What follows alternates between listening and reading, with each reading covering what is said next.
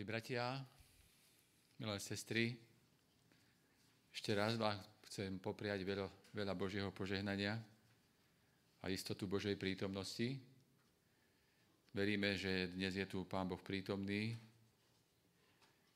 že prišiel medzi nás, prišiel ako ten, ktorý nás pozval, nie my jeho, aby sme trávili s ním tieto sobotné chvíle, a v tejto chvíli sa môžeme započúvať do odkazu Božieho slova.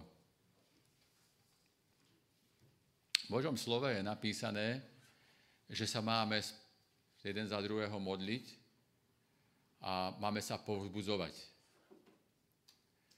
Povzbudenie je veľmi dobrá vec, keď nás niekto povzbudí, keď prežívame ťažkosti, keď riešime svoje krízy, keď v tom nie sme sami.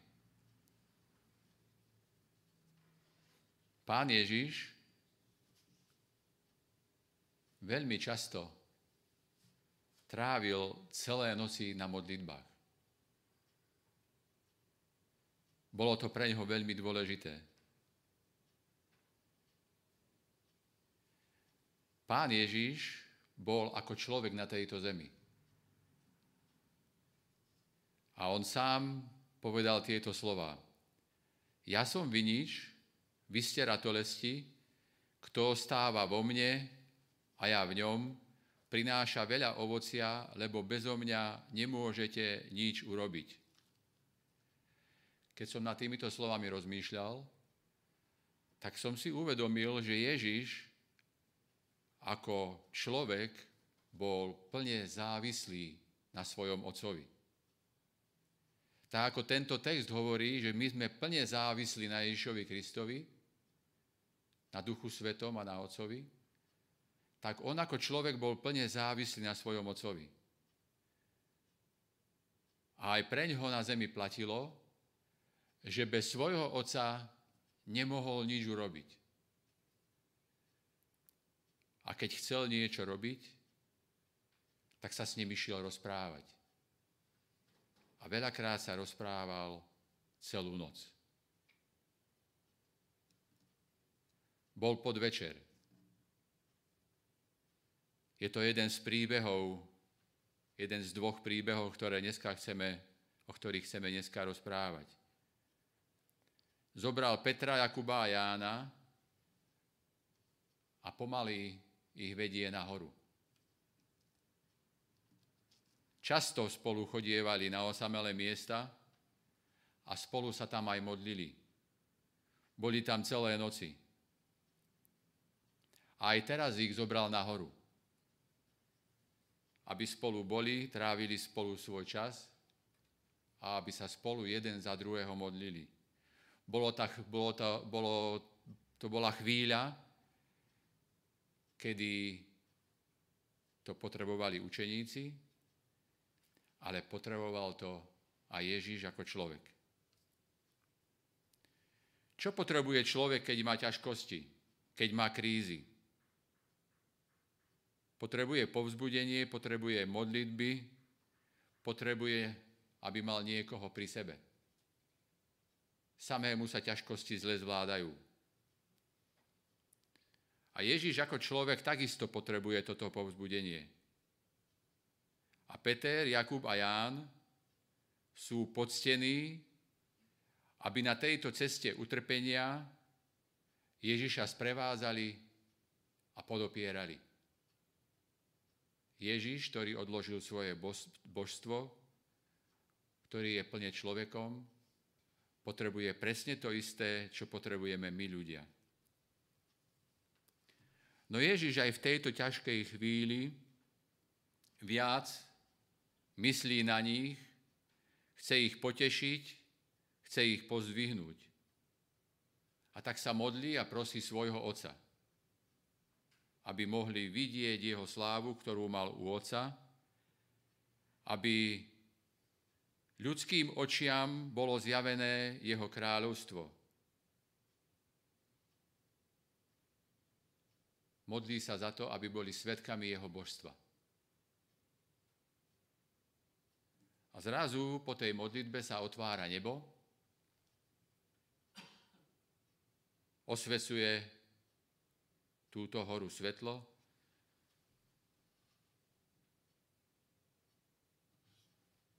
a prichádzajú dve postavy.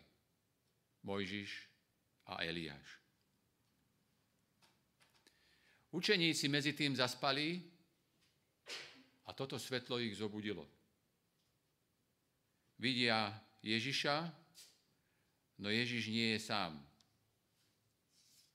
Sú tu tri postavy. Mojžiš ako zástupca tých, ktorí zomreli a budú vzkriesení a Eliáš ako zástupca tých, ktorí sa dožijú druhého príchodu pána Ježiša a budú premenení.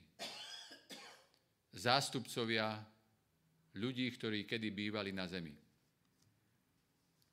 Na vrchu premenenia sa v malom obraze premietlo budúce kráľovstvo slávy. Ježiš a ľudia, ktorí ho prijali za svojho spasiteľa, ktorí raz budú navždy spolu. Učeníci túto scénu ešte nechápali. Tešili sa však, že trpezlivý učiteľ, tichý a pokorný, ktorý chodil sem aj tam ako osamelý pútnik, je poctený prítomnosťou zástupcov neba. Nazdávali sa, že Eliáš prišiel ohlásiť Mesiášovo panstvo a že na zemi bude už čoskoro zriadené Kristovo kráľovstvo. Najradšej by boli navždy zabud- zabudli na všetok strach a sklamanie. Chceli zostať tu, kde sa zjavila Božia sláva. A Peter ako prvý, odvážny, hneď prehovorí. Pane, Postavme tu tri stany, jeden tebe, jeden Mojžišovi a jeden Eliášovi. Tu nám bude dobre, tu zostaňme. Učeníci sú presvedčení, že Mojžiš a Eliáš prišli chrániť majstra a pos- posilniť jeho kráľovstvo. Neuvedomovali si však, že korunu predchádza kríž. Predmetom ich rozhovorov s Ježišom nie je Kristová slávnostná korunovácia za kráľa, ale jeho smrť, ktorá ho čaká v Jeruzaleme. Ježíš obťažený ľudskou krehkosťou, ľudským zármutkom a hriechom sveta žil medzi ľuďmi osamelo. Keď ho tiesnila prichádzajúca skúška, bol duchovne osamotený vo svete, ktorý ho nepoznal a ani jeho milovaní učeníci pohrúžení do svojich vlastných pochybností, žiaľov a, stiž, a ctižiadostivých nádejí nechápali tajomstvo jeho poslania. V nebi žil vo vzduší lásky a spoločenstva, ale na svete, ktorý stvoril, bol osamotený. Nebo teraz poslalo Ježišovi svojich poslov. Nie anielov, ale ľudí. Ľudí, ktorí poznali utrpenie a zármutok a mohli spolu súcitiť so spasiteľom v skúške jeho pozemského života. Mojžiš a Eliáš boli Kristovými spolupracovníkmi. Aj oni túžili po záchrane ľudí. Mojžiš prosil za Izrael. Teraz však, ak môžeš, odpusť im hriech. Ak nie, Vytri ma prosím zo svojej knihy, ktorú si dal napísať. To bol jeho duch. Eliáš poznal duchovnú osamelosť, keď v čase hladu trvajúceho 3,5 roka znášal ťarchu nenávisti a utrpenia národa. A aj na vrchu Karmel bol na Božej strane sám. Osamelo utekal na púšť v úzkosti a zúfalstve – títo muži, čo mali prednosť pred anielmi pri Božom tróne, prišli sa zhovárať s Ježišom o jeho utrpení a povzbudiť ho uistením o súcite, o súcite celého neba. Predmetom ich rozhovoru bola nádej sveta, spasenie každého človeka.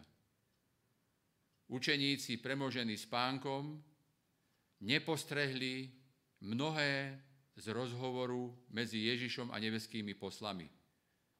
A to z toho dôvodu, lebo nebdeli. Nemodlili sa. A preto nemohli prijať to, čo im Boh chcel zjaviť. Kristovo utrpenie a jeho budúcu slávu.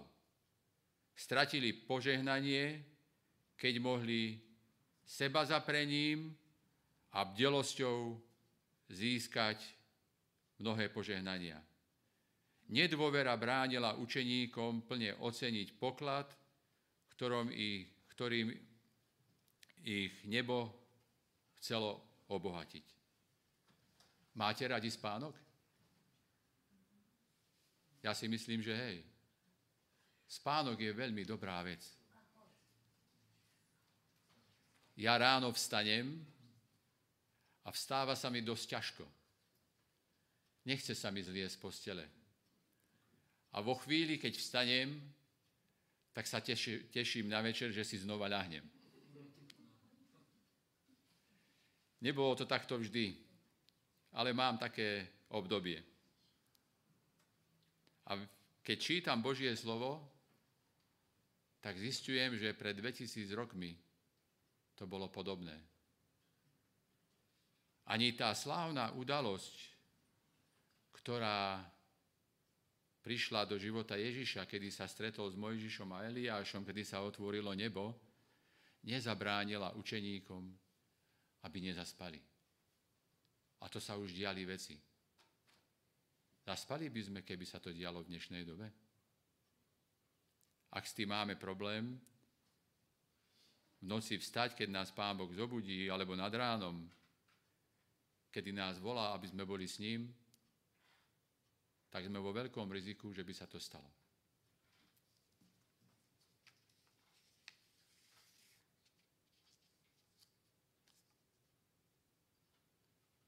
Na tom vrchu zastrel všetkých, ktorí tam boli, jasný oblak a zaznel v tej chvíli hlas. Toto je môj milovaný syn, ktorého som si obľúbil. Jeho počúvajte. Učeníci to sledovali so zakrytou tvárou a k ním potom prišiel Ježiš, dotkol sa ich a vraví im, vstaňte, nebojte sa, nemusíte mať strach. Takže to je prvý príbeh. Príbeh o tom, ako Ježiš chcel učeníkom ukázať nebeskú slávu.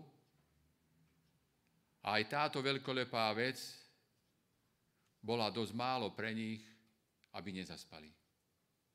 A tým, že prepočuli rozhovor medzi Eliášom, Mojžišom a Ježišom, pripravili sa o požehnanie.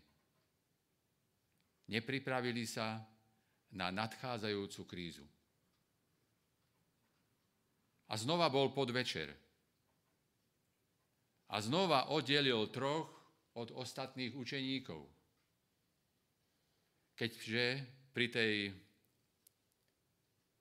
pri tom, v tom prvom príbehu deviati zostali pod horou, traja odišli nahoru, v tomto druhom príbehu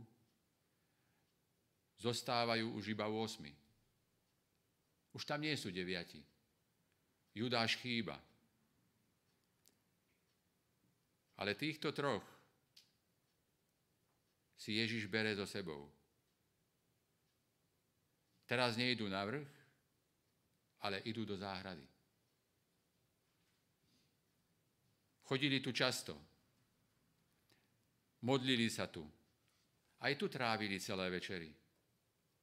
Učeníci potom zaspali, keď boli unavení a vždy mali istotu, že ich Ježiš ráno zobudí, aby šliapali na svojich nohách do práce, kde s Ježišom spolupracovali v prospech ľudí, ktorých stretli, uzdravovali, kriesili z mŕtvych, rozdávali pokoj a radosť. No tento podvečer bol niečím zvláštny. Ježiš nebol nikdy taký smutný a zamlknutý. A tak Ježiš, Peter, Jakub a Ján odchádzajú ďalej na osamelé miesto. Ježiš má len jednu túžbu. Túži potom, aby boli s ním. Nie len osobne, ale aby sa spolu modlili, aby spolu rozprávali, aby sa im mohol zveriť.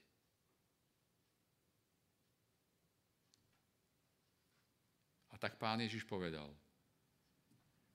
zostaňte tu, bdejte so mnou. Trochu sa od nich vzdialil, ale to len tak, aby ich mohol vidieť a počuť. A aby oni mohli vidieť a počuť jeho. Potrebuje povzbudiť, potrebuje potešiť, potrebuje podoprieť. Ten, ktorý povzbudzoval, potešoval a podopieral. Ten, ktorý vyslovil slova. Tlejúci knôt neuhasí, nalomenú trstinu nedolomí.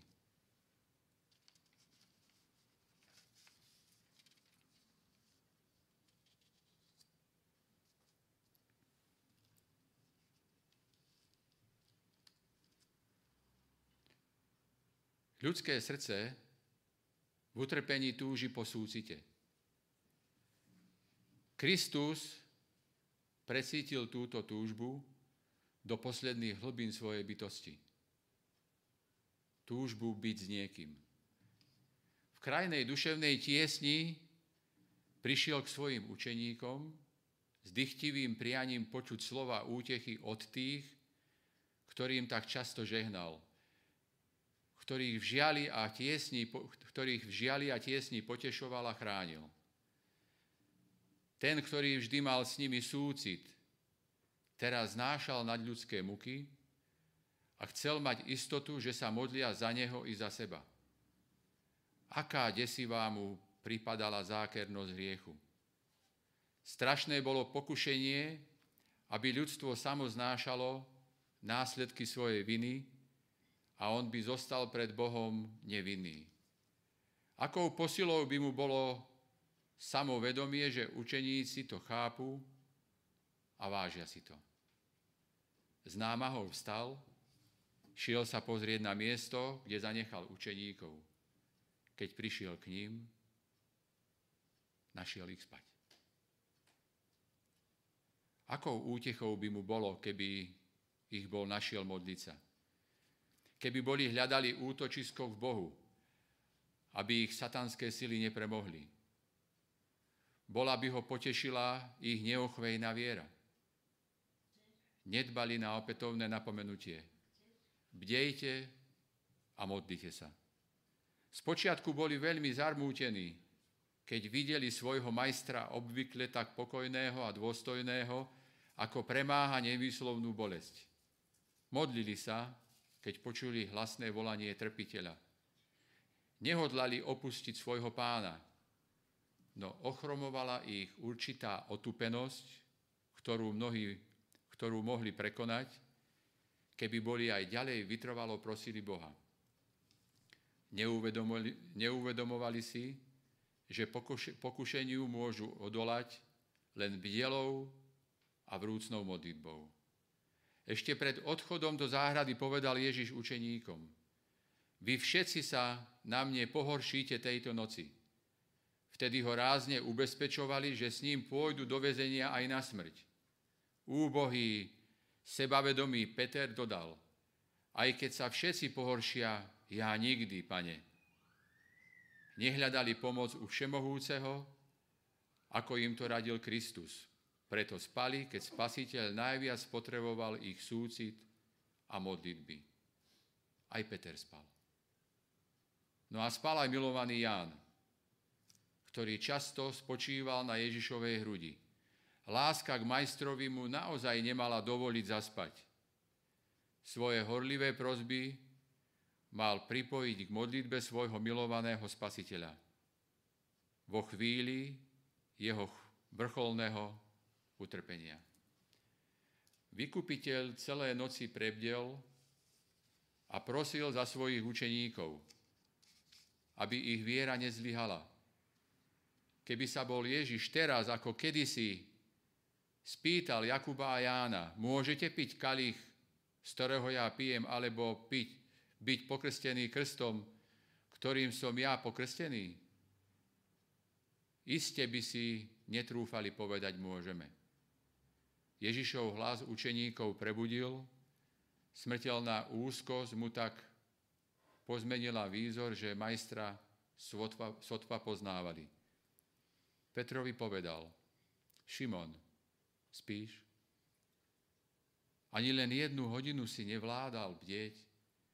Bdejte a modlite sa, aby ste neprišli do pokušenia. Duch je síce ochotný, ale telo máte slabé. Ježiš chápal únavu svojich učeníkov a cítil s nimi. Len sa obával, že neobstoja v skúške, ktorá na nich doľahne, keď bude zradený a zomrie.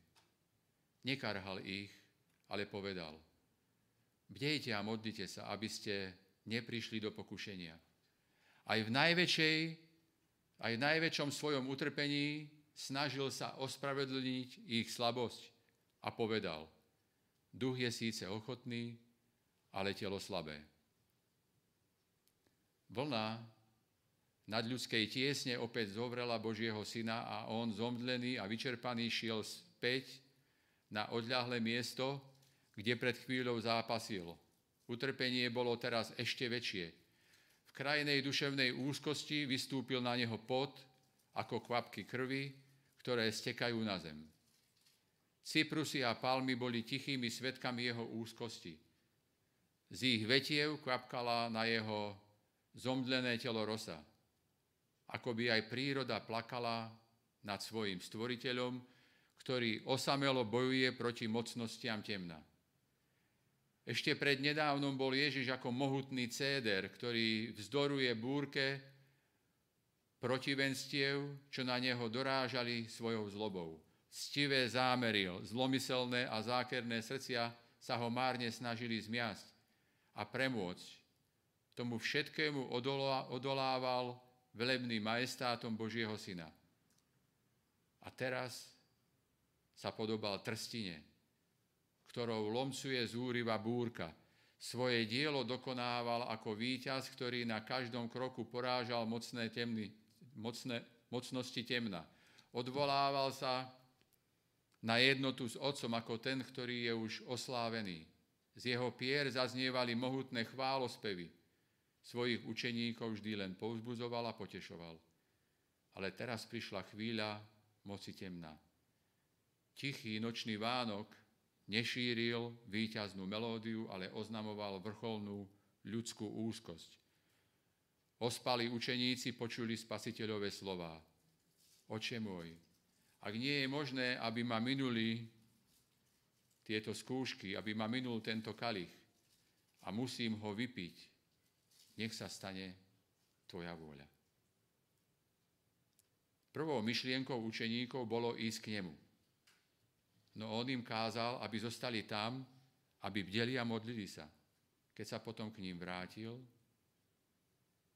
našiel ich opäť spať. Znova pocítil túžbu po spoločenstve.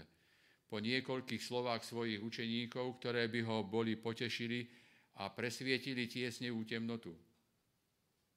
Únava im však zatvárala oči, keďže nevedeli, čo mu odpovedať.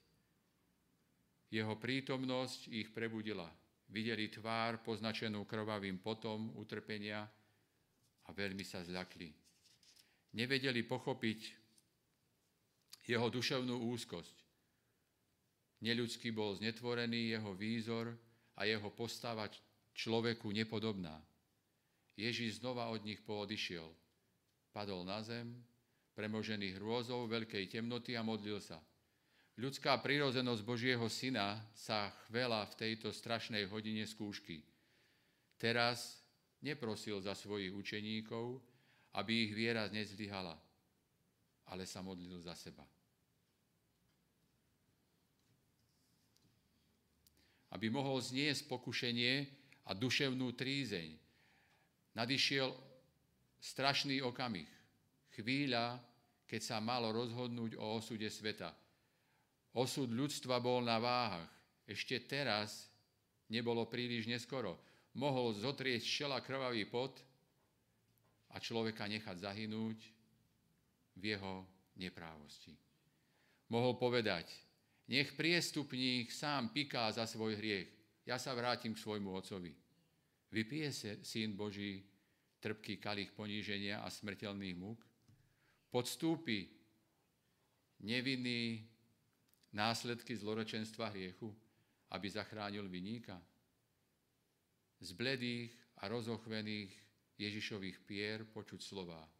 Oče môj, ak nie je možné, aby ma minul tento kalich a musím ho vypiť, nech sa stane tvoja vôľa. Trikrát sa takto modlil. Trikrát sa jeho ľudská prirodzenosť zachvela pred poslednou vrcholnou obeťou. Vykupiteľ však teraz hľadí na priebeh ľudských dejín. Vidí, ako priestupníci Božieho zákona, ponechaní sami na seba, budú musieť zahynúť. Pozoruje bezmocnosť človeka, vidí presilu hriechu. Počuje vzdychy a náreky hinúceho sveta. Sleduje jeho neodvratný osud a rozhoduje sa. Zachráni človeka za každú cenu. Prijíma svoj krvavý krst, aby miliónom hinúcim umožnil získať väčší život. Opustil nebeské príbytky, kde je len čistota, šťastie a sláva, aby zachránil jedinú stratenú ovcu. Jediný svet padlý do hriechu nezradí svoje poslanie. Stane sa zmiernou obeťou ľudstva, ktoré svojvoľne upadlo do hriechu. Z jeho záverečnej prozby cítiť bezvýhradnú odovzdanosť. Ak nie je možné, aby ma minul tento kalich a musím ho vypiť, nech sa stane tvoja vôľa. Po tomto rozhodnutí padol na zem ako mŕtvy a len pozvolna vstával keď boli teraz jeho učení, kde boli teraz jeho učeníci, aby súcitne pohľadili hlavu svojho zomdleného majstra a zvlažili čelo zmučené naozaj nad všetkým synov ľudských. Spasiteľ môže povedať, sám som šliapal v lise a z národov žiaden nebol so mnou. Bol však trpel Boh však trpel so svojím synom. Anieli hľadali, hľadali na spasiteľové muky. Videli svojho pána obklopeného zástupom satanských síl. Dušu mu tiesnila strašná tajúplná hrôza. V nebesiach bolo ticho. Neozvala sa ani jediná harfa. Keby smrteľníci mohli vidieť údiv zástupu anielov, keď v tichom žiali pozorovali, ako otec svojmu synovi, milovanému synovi zatieňuje lúče svetla a slávy, lepšie by chápali, aký odporný je Bohu hriech. Nepadlé svety a nebeskí anieli pozorne sledovali vyvrcholenie tohto boja. Satan sa svojimi légiami odpadlých anielov bedlivo sledoval túto kritickú chvíľu v diele vykúpenia. Mocnosti dobra a zla očakávali, akú odpoveď dostane Kristus na svoju trikrát opakovanú prozbu. Anieli túžili pomôcť božskému trpiteľovi, no nebolo to možné. Pre Božieho syna nebolo východiska. V tomto strašnom, kritickom okamihu, keď šlo o všetko, keď sa tajomný kalich chvel v rukách trpiteľa, znova sa otvorili nebesia.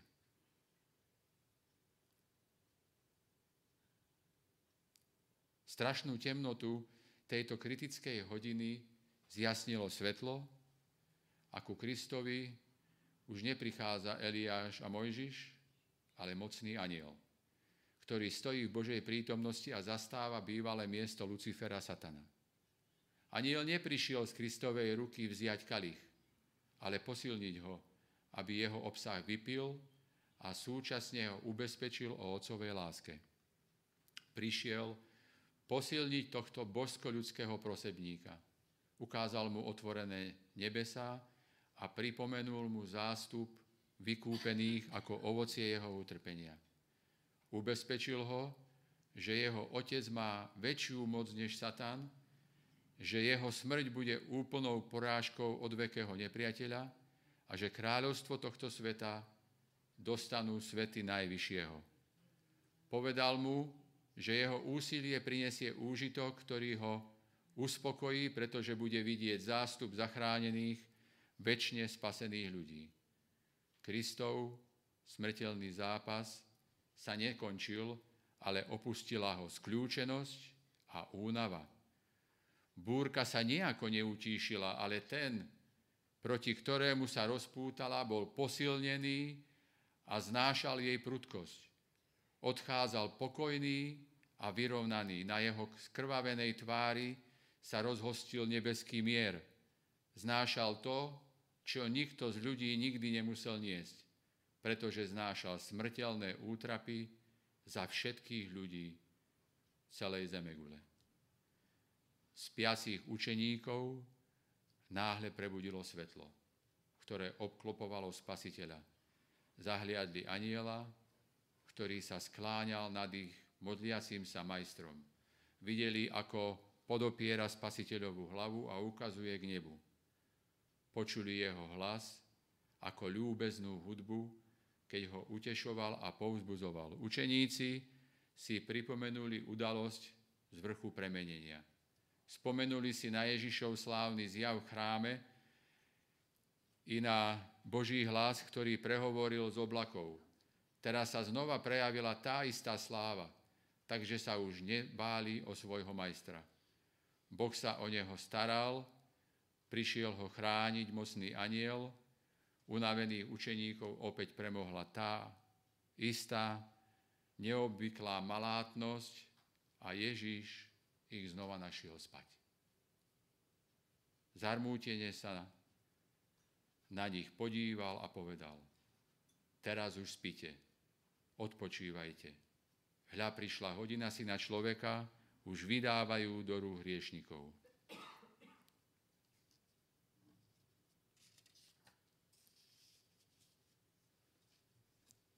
Netrvalo to dlho. A prichádza zástup ľudí. Neboli to obyčajní ľudia, boli to vojaci na čele s Judášom zradcom. Jeho bosk, ktorý mal úplne iný význam ako to, že by Ježišovi chcel povedať, ty si môj priateľ. Petrova prudkosť sa znova prejavila a svoju frustráciu si lieči tým, že zobere meč a jednému vojakovi otne ucho. A nakoniec sa stane to, keďže sa už dobre vyspali a majú do sily, že sa rozutekajú. Pri Ježišovi nezostáva nikto. Iba Ján s Petrom Ježiša nasledujú až do súdnej siene.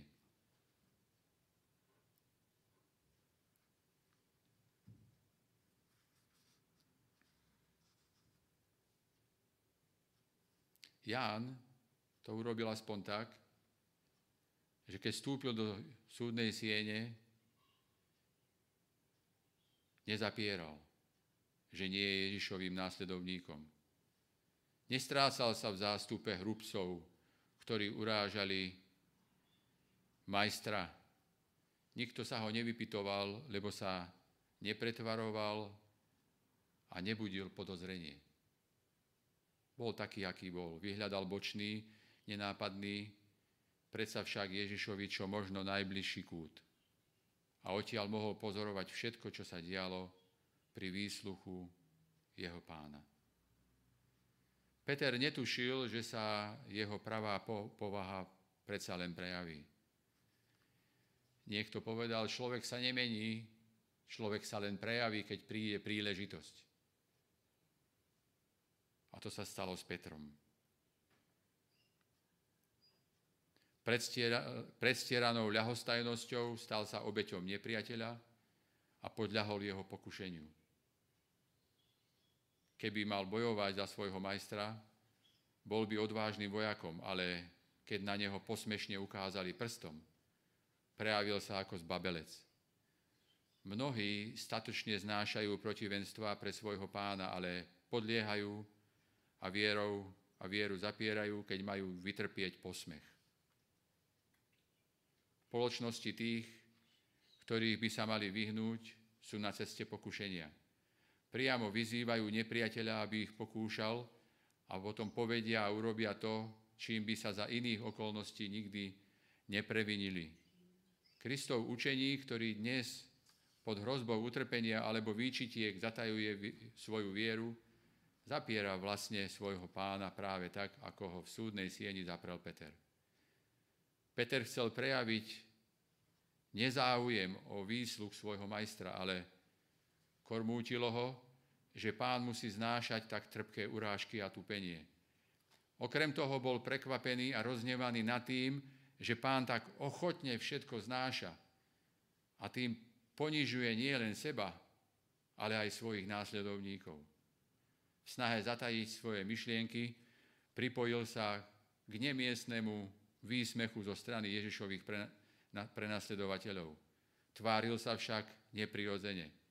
Klamal, chcel hovoriť nezaujato, no nemohol zatajiť rozhorčenie nad potupovaním svojho majstra. Druhýkrát obrátil pozornosť na seba a znova bol obvinený, že je Ježišovým následovníkom. Peter teraz prísažne vyhlásil. Nepoznám toho človeka, mal však ešte ďalšiu možnosť. Po hodine mu jeden z veľkňazových služobníkov, príbuzný toho, ktorému Peter odtiaľ ucho povedal. A nevidel som ťa s ním v záhrade? Veci jeden z nich. Veci Galilejčan. Na to sa Peter rozhorčil. Ježišovi učeníci sa vyznačovali čistotou reči, aby ich Peter zmiatol a ospravedlnil svoju pretvárku, zaklínaním a prisahaním zaprel svojho pána kohút opäť zaspieval. Peter to počul a pripomenul si Ježišové slova. Skôr ako kohút dvakrát zaspieva, trikrát ma zapreš. Petrovi ešte neuschlo na perách ponižujúce zaklínanie a v ušiach doznieval prenikavý spev kohúta. Keď sa v súdnej sieni spasiteľ odvrátil od roznevaných sudcov a podíval sa na svojho úbohého učeníka.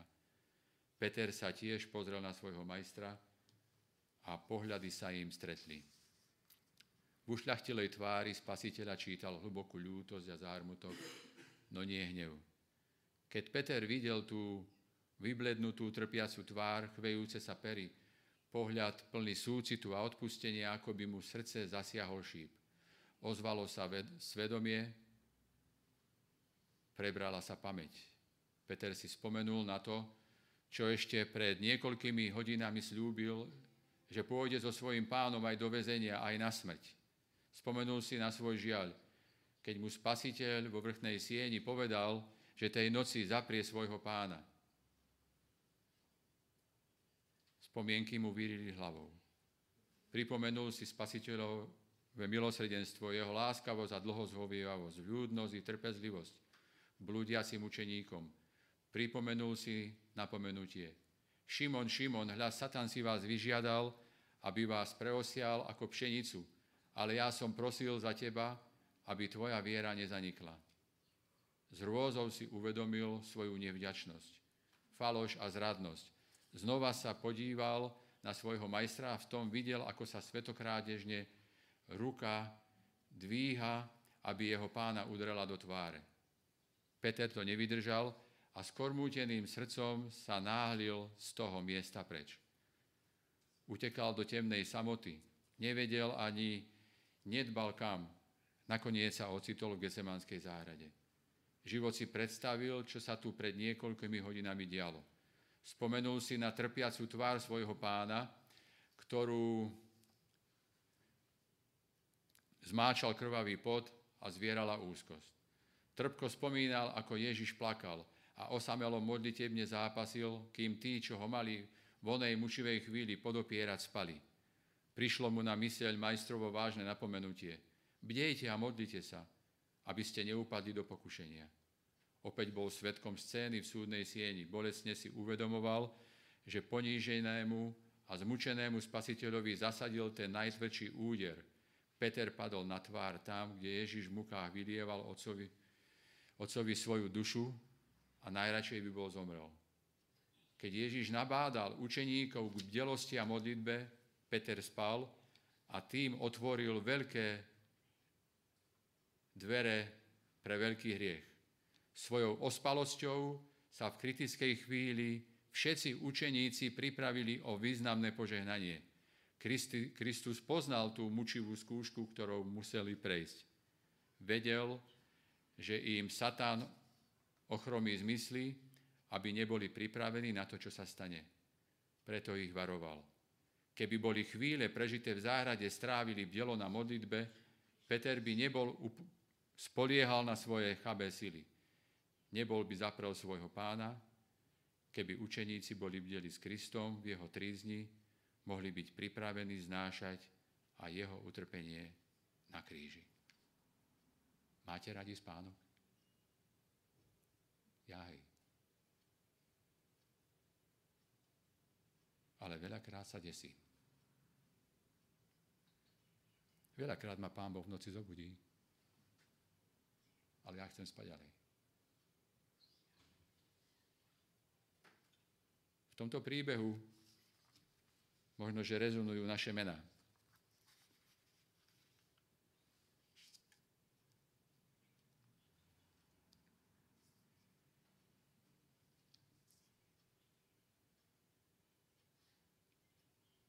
Vtedy, keby sa modlili, v tej najmučevejšej chvíli a v tom temne, tak vlastne by dovolili, aby tie lúče z neba, neba ožiarili a presvietili tmu a podopreli ich vieru. Spánok je veľmi dobrá vec a má svoje miesto, no sú chvíle, kedy nám ubližuje veľmi ubližuje. A pripravuje nás o požehnanie z chvíľ, ktoré určené pre spoločenstvo s Otcom, s Ježišom a s Duchom Svetým nám diabol chce ukradnúť. Keď sa jedná o nejakú prácu, keď sa máme venovať možno, že niekomu, tak nemáme problém sa obetovať. Nastala situácia, kedy som za určitých okolností musel zostať dlhšie v práci. To dlhšie v práci znamenalo 30 hodín. Modlil som sa, aby mi Pán Boh pomohol. A naozaj som to prežil. Potom mám problém sa z toho dostať dva dni, ale uvedomujem si, že keď mi pomôže v práci vydržať tak dlho, tak mi dá silu asi aj k tomu, aby som len tak ticho sedel vo svojej izbičke a počúval ho. A veľakrát si spomeniem na malého Samuela.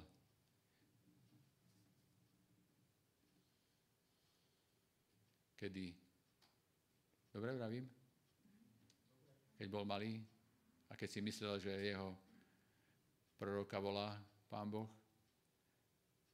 A s deťmi si to často čítavali a potom on hovorí, to nie mňa volá, to volá teba. Hovor, tvoj služobník ťa počúva.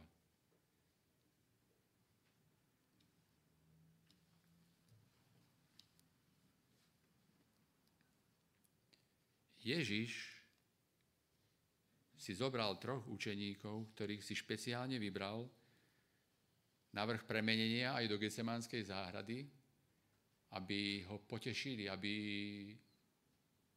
on ako Boh, ktorý odložil svoje božstvo a bol tu ako človek, aby ho podopierali obyčajní ľudia. Ale nedočkal sa. A otcovi nezostalo nič iné, len aby sa otvorilo nebo a aby prišli ľudia, ktorí niečo podobné prežili, a bol to Mojžiš a Eliáš, ktorí Ježišovi veľmi dobre rozumeli a tak ho potešovali. A keď to znova očakával v Gecemanskej záhrade, znova sa nedočkal, tak prichádza aniel Gabriel. Keď ide o utrpenie, tak tomu rozumiem. Všetci sa ľakajú utrpenia a lepšie sa spí, lebo keď spíte, nemyslíte na to. Ale v tom prvom príbehu tam nikto netrpel, len mali sa na utrpenie prichystať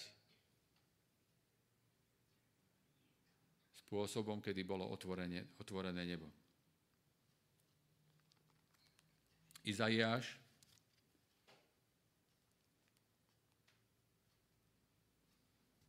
v 50. kapitole 4. a 5. verši hovorí tieto slova a tie nech nás prevádzajú v našom živote. Pán hospodín mi dal jazyk učených, aby som vedel občerstviť ustalého slovom. Budí každé ráno, budí mi ucho aby som počul ako učený. Pán hospodin mi otvára ucho a ja sa neprotivím. Neuhybujem sa späť. Prosím Pána Boha, aby mi dal odvahu viery, aby som sa neprotivil. Keď ma v ktorúkoľvek hodinu zobudí, aby som bol ochotný s ním rozprávať. Lebo tento príbeh hovorí o tom, že ak má na to nejaký dôvod, tak je to moja slabosť a chce, aby som bol posilnený. Aby som poznal Božiu vôľu. Spolu s vami. Amen.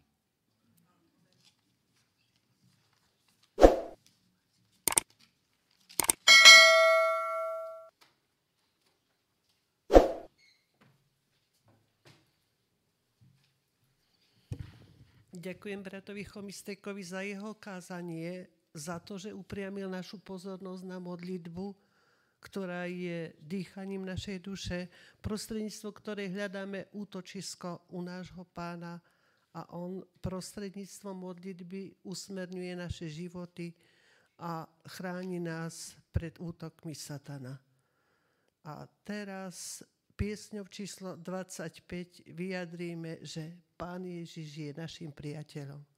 O záverečnú modlitbu poprosím brata Chovisteka.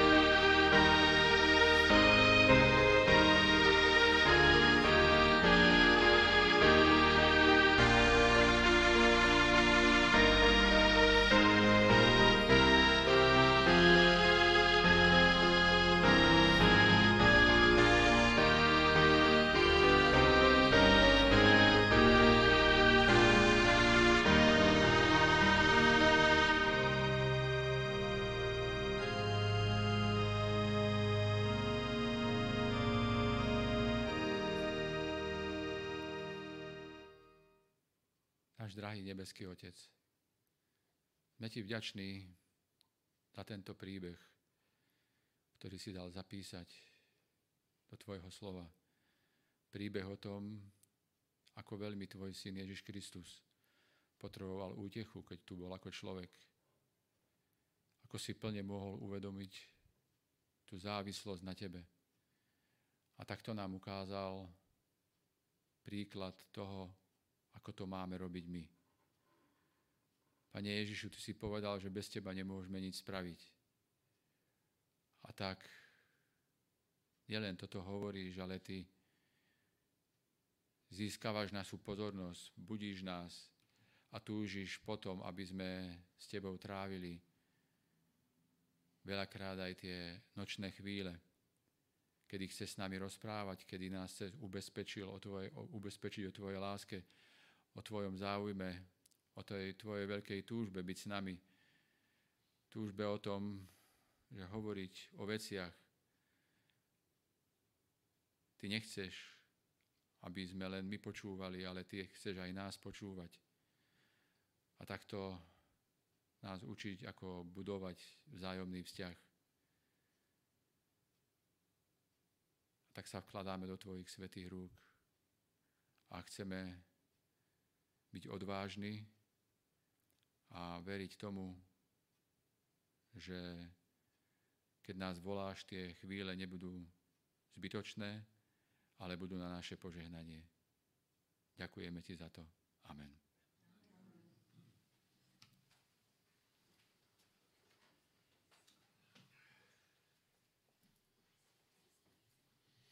A ešte skôr, než ukončíme našu pobožnosť, budeme tu mať zdravotné okienko prostredníctvom brata Lagaňu.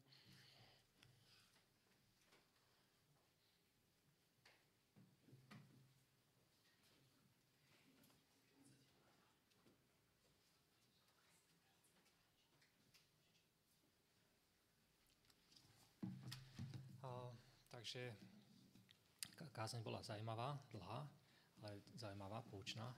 Tak ja nechcem nejak veľmi zdržiavať, ale bol som na stretnutí, motivačnom stretnutí lektorov života a zdravie. A, a bolo to také štvorňové stretnutie od štvrtka do nedele. Kopec vecí sa tam prezentovali, ako funguje vlastne udelenie života a zdravie a predstavili tam aj mnoho projektov. A ja by som dneska spomenul v podstate len dva z nich. A jeden z nich je vlastne knižka, ktorá vyšla v edícii, teda vo vydateľstve alebo pod zaštitou Prameny zdraví.